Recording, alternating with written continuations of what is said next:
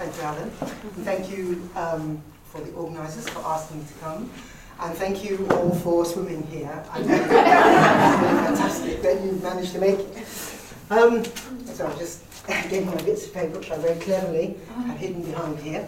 Um, okay. Uh, I can't remember the exact title of my piece, and I didn't. I didn't write it at the top of my um, of my piece of paper here. Um, but I, am going to talk quite a lot about Betty Saar.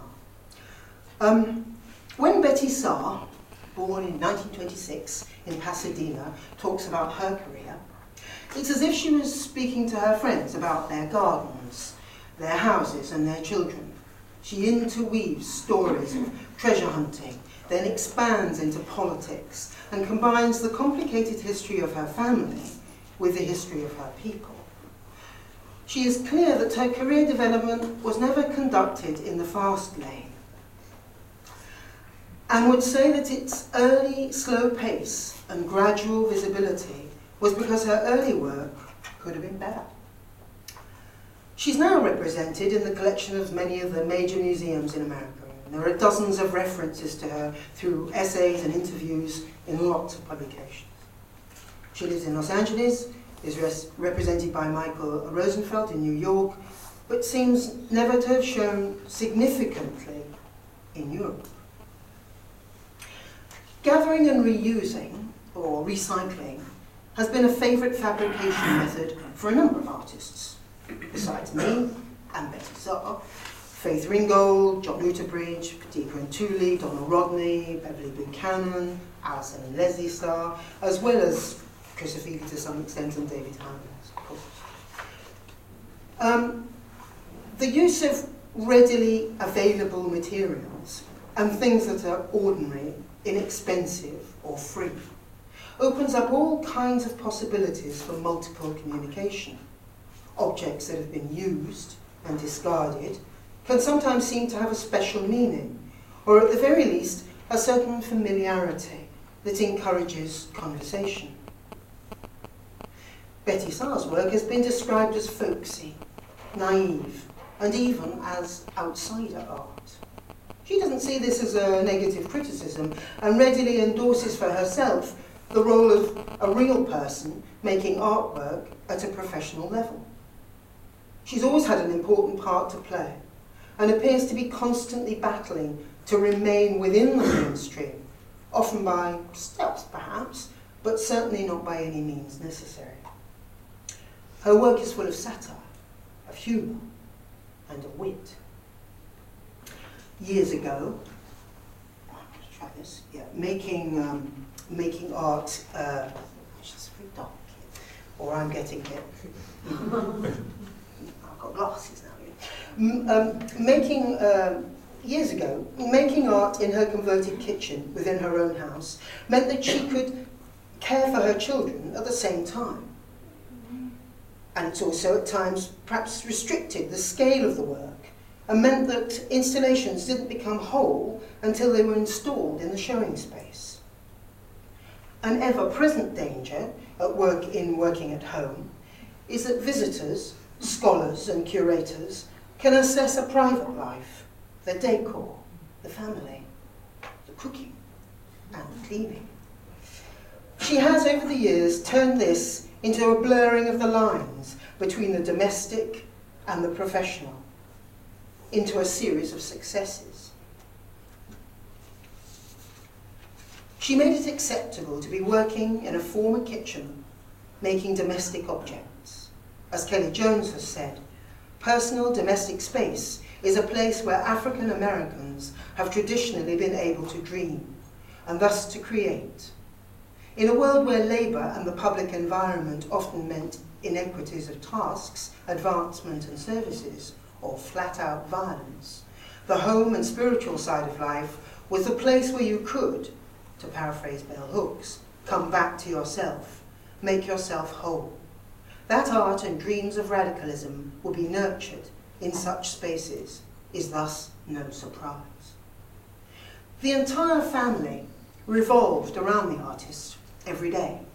She was at the centre of the creative activity, amongst the love and the nurturing, power powerfully developing her practice in the space that was once a kitchen, not a shed or a laboratory, but transformed now into a studio. Lowery Sims, Lowery Stokes Sims has said that she engages notions of high art through the artful combination of vernacular objects that are not in themselves considered artistic material. Some of these objects, which are more familiar to the public, allow Saar to exercise her uncanny comprehension of, of the metaphysical and occult thought. She stores hundreds and thousands of ingredients, ready and waiting to be carefully chosen and then mixed together according to the project recipe. The studio in the former kitchen retains its position as a centre of energy. Most of us have talked about the way she loved the boxes made by Joseph Cornell, having seen a 1968 touring show in Pasadena. Superficially, there are similarities around collecting and arranging into a coherent whole. My opinion is that it was always a convenient way of indexing her work within an American male framework and only remains interesting because Betty Saar has honestly been passionate about the artist's work. However, Simon Rodia's Watts Towers in California were much more influential in a multiplicity of ways. On a short visit there in 1993, nearly 40 years after the Six-Day Rebellion of 1965, in which more than 30 people were killed, I fell in love, first of all, with the numerous small square houses surrounding the site, dozens of them, painted in a huge variety of colours.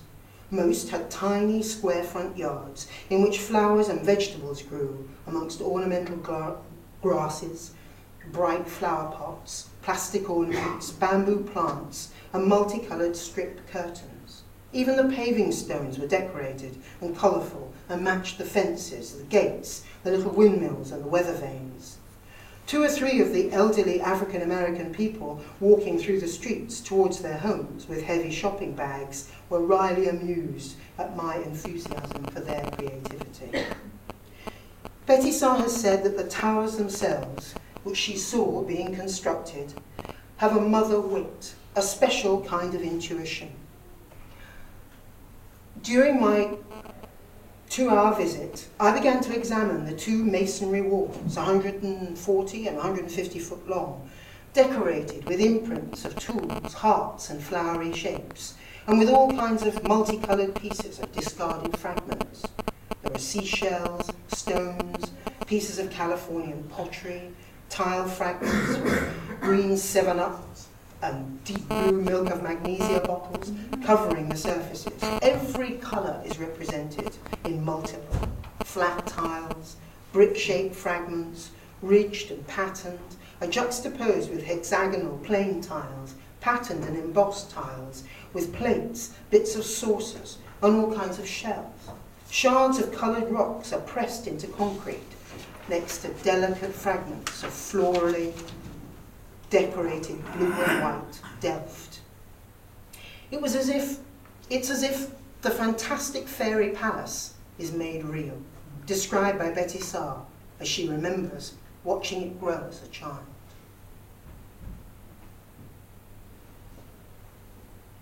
The creative influences on the artist are strongly linked to her ancestral line and her own family history through her everyday life as a creative woman.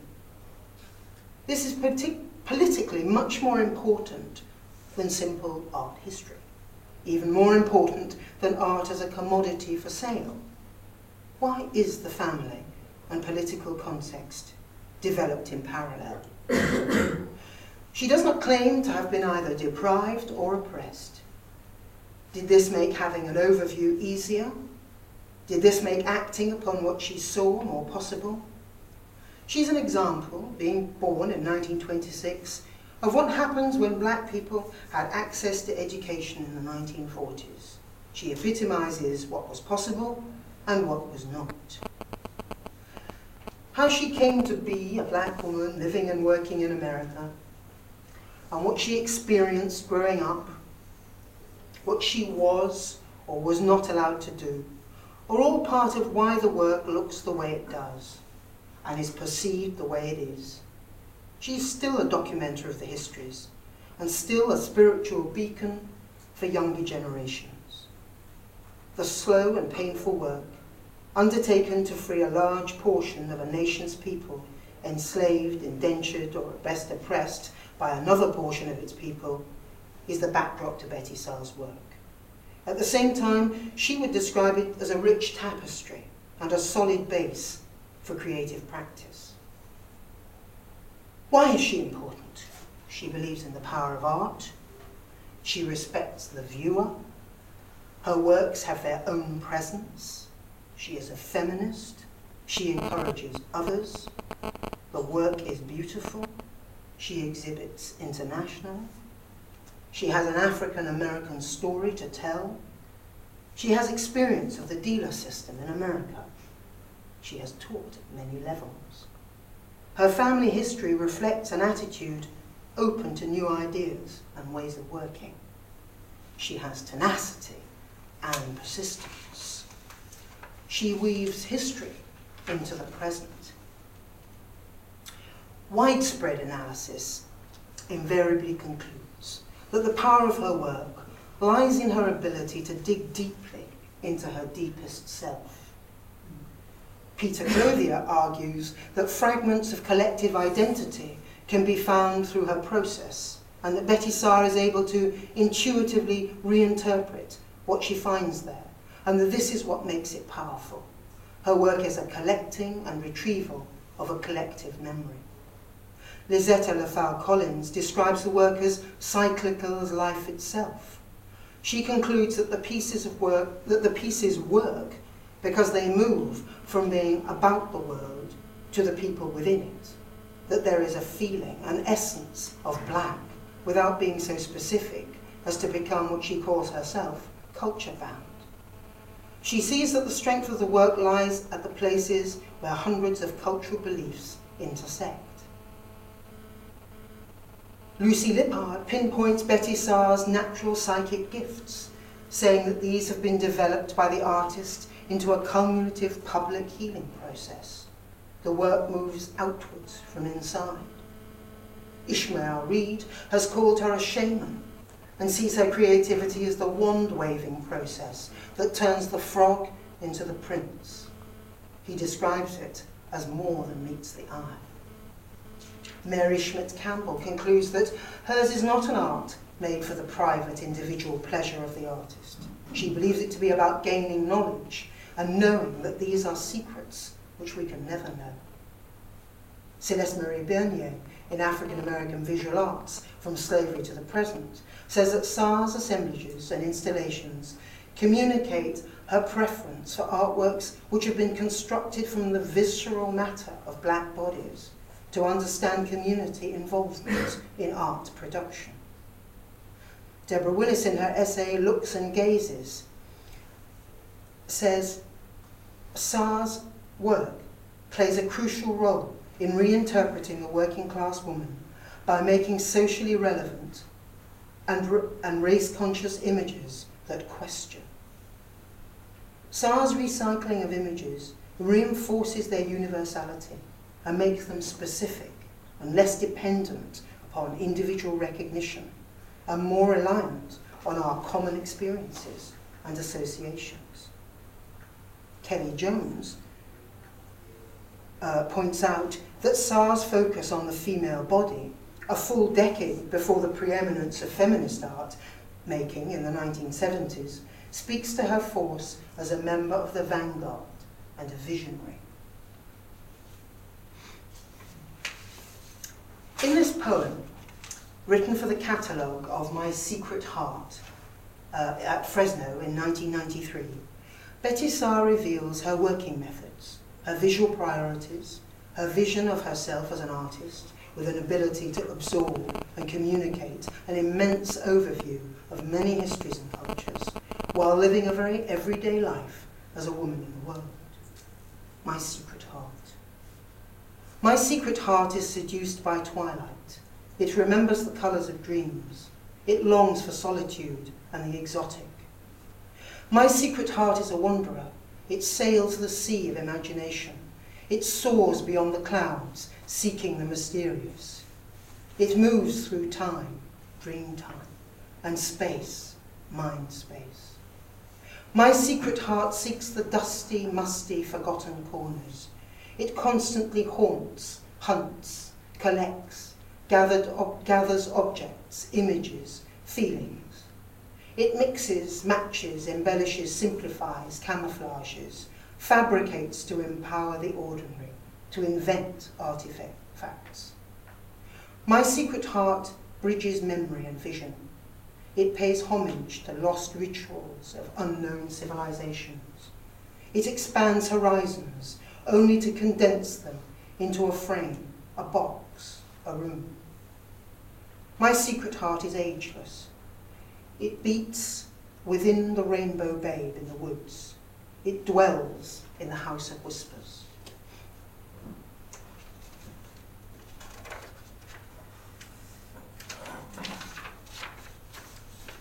The third verse shows clearly a practical, everyday preoccupation for searching for objects to add to her collection or to complete a piece of work.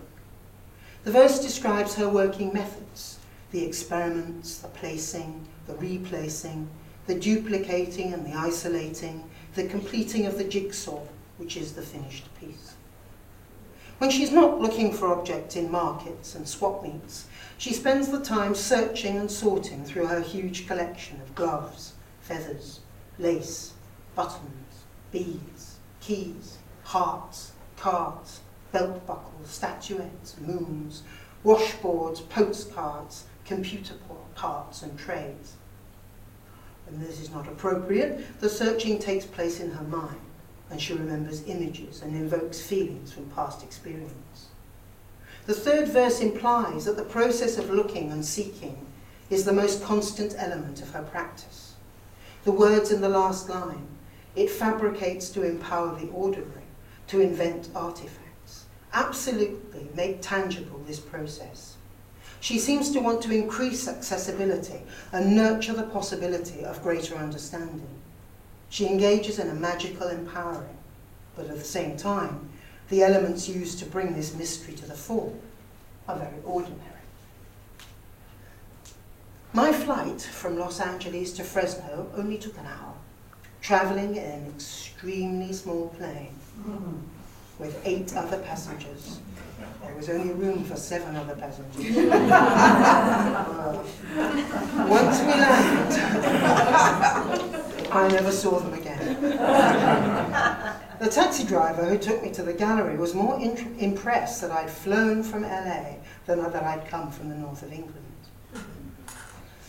Robert Barrett, the curator, explained to me that the Fresno Council of 100 given, had given Betty Saar the Distinguished Artist Award for 1993. These are 100 women whose goal it is to promote through the museum an awareness and appreciation of the work of African, no, of American women artists. The award consisted of an exhibition and a catalogue, with an essay by a writer of the artist's choice. In addition to the catalogue, um, there's always an interview with the artist, so that in the official record, the artist's position is documented in her own words. In the catalogue, Betty Saar was described as radiant. My notebook from the time said that I thought that the word was appropriate, both in relation to the artist herself, who I'd kind of seen a couple of days before, and to the work on display. During my two-hour visit to this light, airy gem of a gallery, I walked through an entrance adorned with one of her Haitian Veve flags, which Robert Farris Thompson describes as profoundly liminal, standing at the boundary between two worlds. I dared to enter, and was immediately plunged into near darkness, where the sound of the wind circulated above a secret and magic space, as if high in the hills of some lost empire. From room to room, as I wandered through the theatrical twilight and shifting space, her pieces kind of shone like stars and mini moons. In 1996, she wrote this, Tangled Roots. My roots are tangled. my unknown ancestors from Africa, Ireland, and America have blurred the boundaries. I cannot recall the lost legends of forgotten tribes, not revive the rituals of fragmented cultures. A blend of black, white, and red. I am labelled Creole, mulatto, mixed, coloured in every sense, enslaved by the one drop rule, but liberated by the truth that all blood is red. Five years after our conversations in her studio in 1993, where we discussed the issues and everyday realities of racism and the frustration of the lack of awareness in young black people, she was, she was astonished that, that she was finding that they knew so little of the political battles that had been fought and won during the past 200 years. And she started again, from sort of soon after that, to make and show work that confronted racism head on and remembered and revived images used to humiliate and degrade. She chose to return to these themes just at a time at the close of the century when this kind of work was deemed redundant in art circles in Europe. The gathered and reused objects in Betty Saar's work ask us to bring our own experiences to the table. The better to mix with the histories of those objects that make the magic work. They are ordinary and to some degree familiar. Each has had a use, perhaps only as an ornament, decorating a simple home. But often it's had a place as part of the invisible ritual of everyday labour. Washing, cleaning, cooking, mending, building. Each object has a general and more or less agreed function, as a washboard, board, or a tray, or a religious pendant or a key. But in addition, of course, is the unique memory and meaning that a tool or a piece of equipment has had for the owner or the former owner.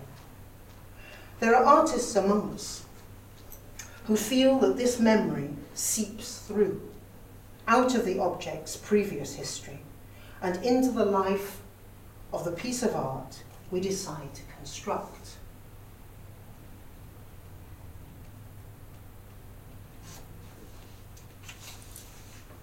The places and circumstances in which Betty Saar acquires her material potentially are potentially key to the shape and fate of the work she makes.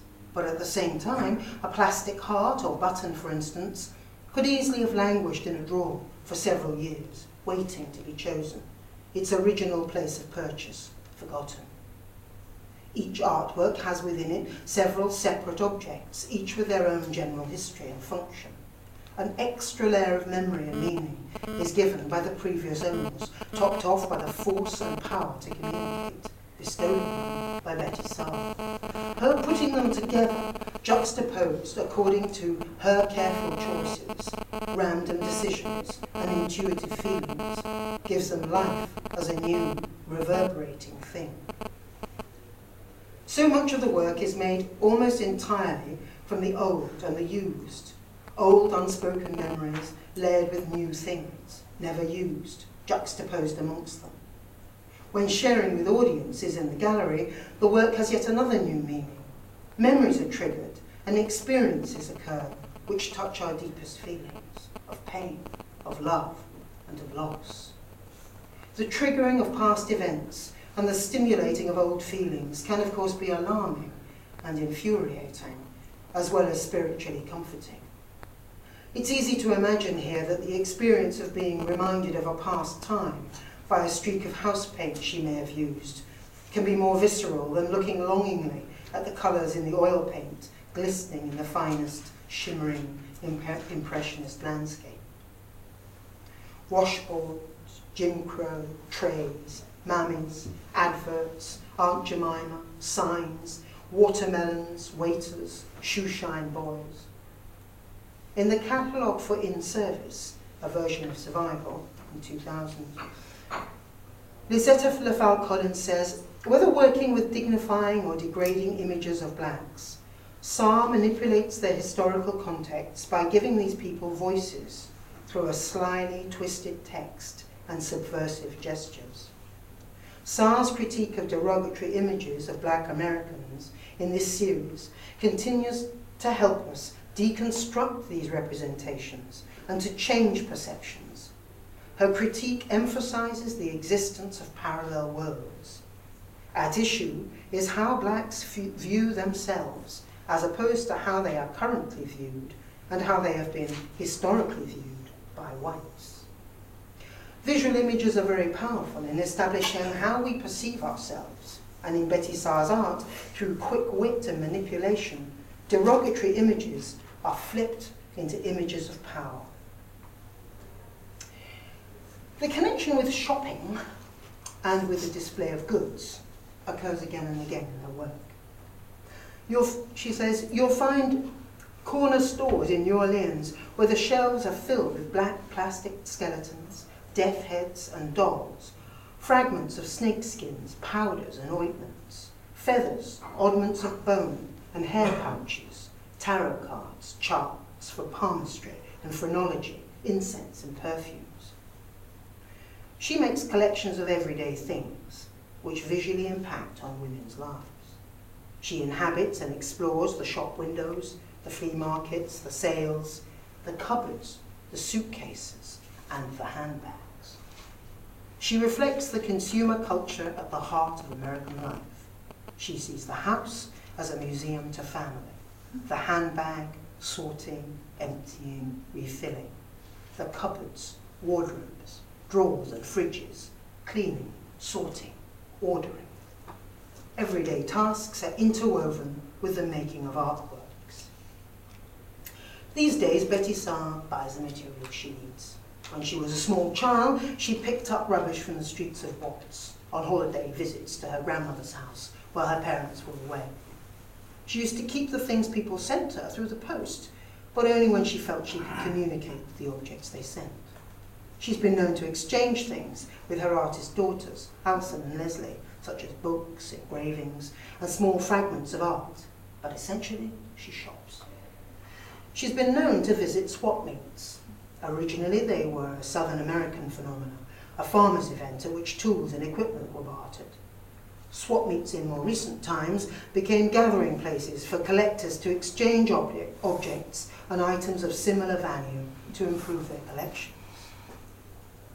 Don't get frightened. In May 1994, both Betty Saar and I were in Cuba, installing our work for the fifth biennial in Havana.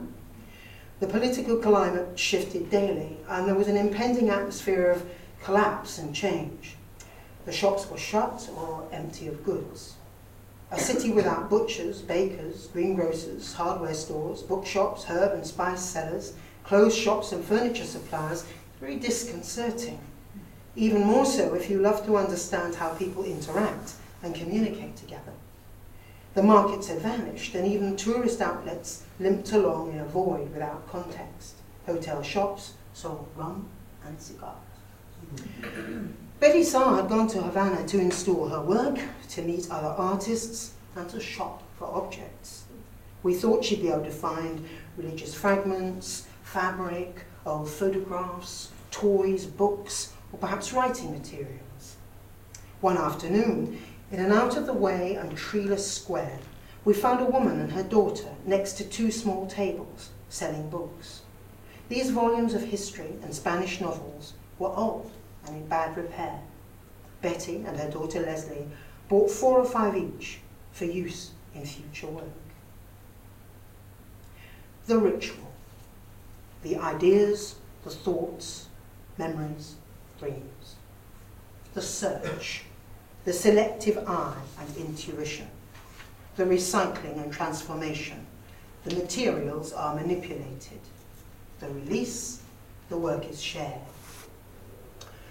The ideas. What other thoughts, memories, and dreams you could work on and play with now in this room? What springs out at you from your experiences in other rooms and from other places? Do you recognize these random thoughts as being from events you experienced decades ago or only last week? Or from some point in time through, through which you never even lived? What did you dream of last night? Are you reminded of it here?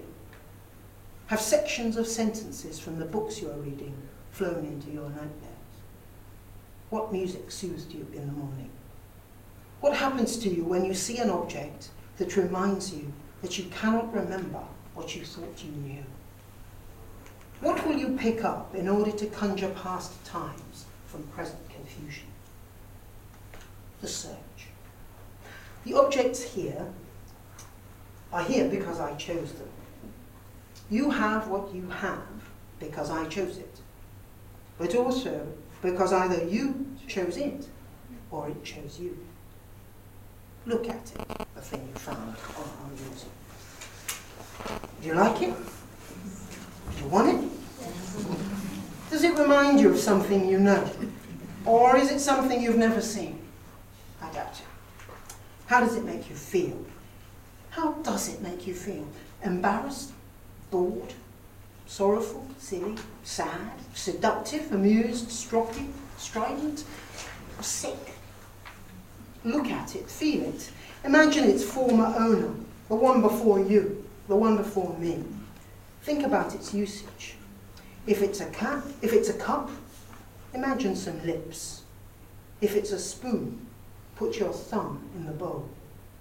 If it's a banknote, smell it and check the amount. Can you spend it? Do you want to keep it or do you want to give it away? Do you want to swap it because you are indifferent to it? When I get a thing to the studio, I may want to swap it, having bought it. I may want to sell it even, but usually I keep it and want to change it, break it, or paint on it. If you do decide today that you want to keep it, uh, do you want it so you can turn it into something else? Or do you simply want to add it to your collection? Do you want to keep it as a souvenir of events today? Half the items here in this 140 piece display, whether your part of it is in your hand or already in the bag, or on the floor, under your chair, or here on the table, half of them have already been transformed by me. The release. It's up to you whether this transformation for you takes the form of a gift from me to you, an artwork, a currency, a souvenir, or rubbish. However, this is not one of those sessions in which you, the audience, make the artwork. I've done it already. 140 times. This is the sharing space, the take it or leave it space. You can leave the object on or under your seat and walk away. You are then untouched, unmoved, and free. You can swap this object with someone else's if you missed owning it because you're sitting in the chair you're in. And the object was sitting on the chair someone else is sitting in. Perhaps you saw it earlier out of the corner of your eye under another person on another person's chair during the moment when one when something else was on the screen. You might have texted your colleague and been informed by her that she has the very thing she knows you want. Great, just swap it with her. Or you can come up here to the table in a while, in a while, and swap and swap your banknote for a watch, or a record, or a coin. We, we forgot to bring the watches. Sorry, we forgot to bring the watches. Um, uh, you can swap it for a coin, a record, a medal, a postcard, a book, or an old-fashioned work tool or a kitchen device. And Susan will help you. Not yet. what will you abandon by swapping? Something that disgusts you, bores you, hurts you, or that you already have. Release it. Let it go. Give it to Susan. will you have to think about the pattern of the painting you're giving away? Or will you only be concerned about the low value or invisible importance of the object itself? You will, after all, be releasing it from the burden of belonging to you. Release it. Let it go. Are you finding that you need more than one object? is it becoming obvious that you may have to either rescue an abandoned object, now languishing on a chair, or will you have to persuade a colleague or even someone you don't know to give you their object on a kind of long-term loan? if this is the case, do it. Do it. Ask them now and leave them with nothing. If you've seen an item which you want, which you want, and it's on the table, and you think you want to pair it with the item you already have, bring your item to the table, wave it, catch Susan's eye. You can take the item you, you want to swap. You can, uh, you can take your item that you've got. You can swap it with anything on that table. But if you want two items, you want the item you've got and you want the item, something there that Susan's got, you are going to have to pay two pounds to Modern Art Oxford's contributions box. Okay? So, if you decide to take away two items, your own and one from the table, you will have less weight to carry back to the studio. And Modern Art Oxford will gain some money. We don't mind. It's your decision. As long as your experience has been one of sharing, swapping, talking, and remembering, you may have understood some of the processes and practices undertaken by both Betty Saar and me as we gather and reuse, recycle and transform. Remember our histories and call you all to action. I'm going to show you some images here of some recent works of mine, but um, some of you are holding the most recent works of mine in your hands. Um, so, you are. Um, and uh, what I'm going to do is just write, read a very small amount of text just to kind of contextualize some of the things that are on the screen and uh, flick through the images. Da, da, da, but when I finish talking, then the swap meet begins. So the slides go on. Um, uh, you know, I finish talking, the slides go on, but the swap meet begins. Okay? Alan may have to help Susan if you get too, you know, intense. Or you may be just sitting there because you don't want to swap. But anyway. Um, I'm going to show you some images um, of recent work, but I, have known Betty Saar's work for more than 20 years. And I've visited her, as I said, in LA. Um, oh, sorry, this, I'm sorry. I'm just getting, I'm sorry. I'm trying to do too many things. Always a mistake. It's still Betty Saar's work. I'm sorry. it's the most recent show of hers. Uh,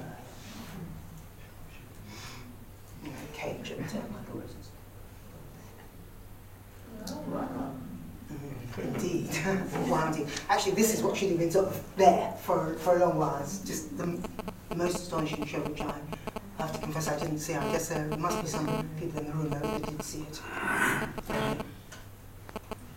Okay. Oh, we've seen it now. Try and see some more.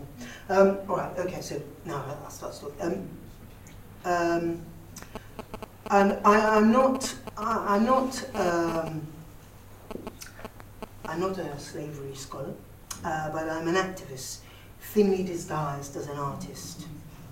I'm interested in extending communication between artists to frankly help those of us working here increase our audiences and our networks. It doesn't always work. We speak different languages and have different class systems, which don't always translate that well. That's the polite version. There are gatekeepers who know who they are. Several series of work I've made since the 1980s reference Betty Saar's work and her ideas. And these are some examples. It's only since 2007, through working with Susan Walsh, that I've bought, collected, and then used second-hand objects and overpainted them.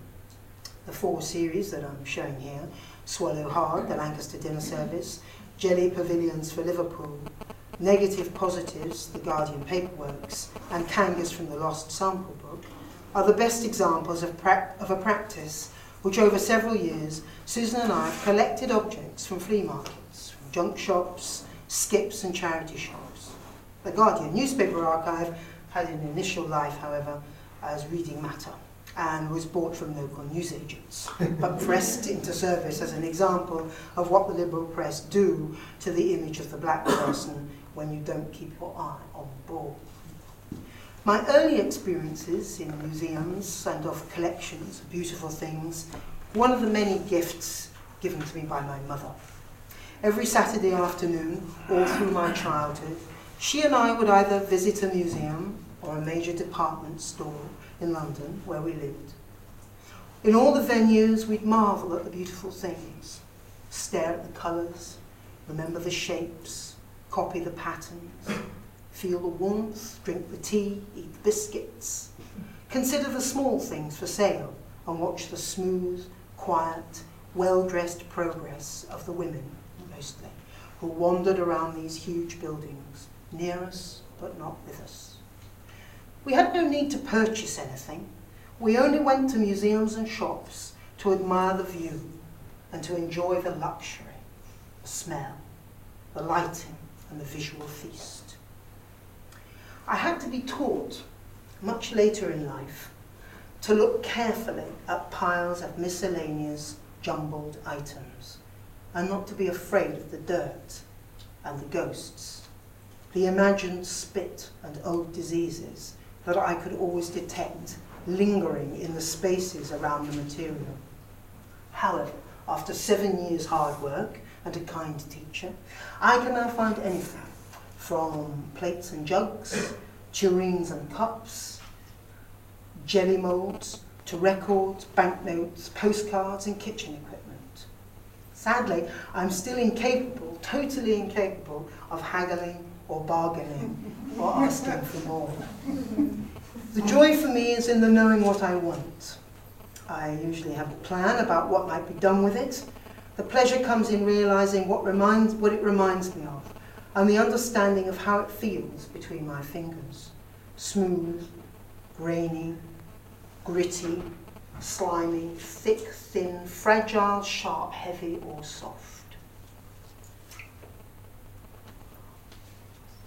this matters just as much as how it impacts visually. That everyday object, touched and used, kept and discarded by another, can in turn, with the intervention of the artist, that everyday object, touched and used, kept and discarded by another, can in turn, with the intervention of the artist, not the machine, be transformed into a message of resistance, resilience, and revolution. So now, please come now and either swap your items with the people you want or swap your items with something you find.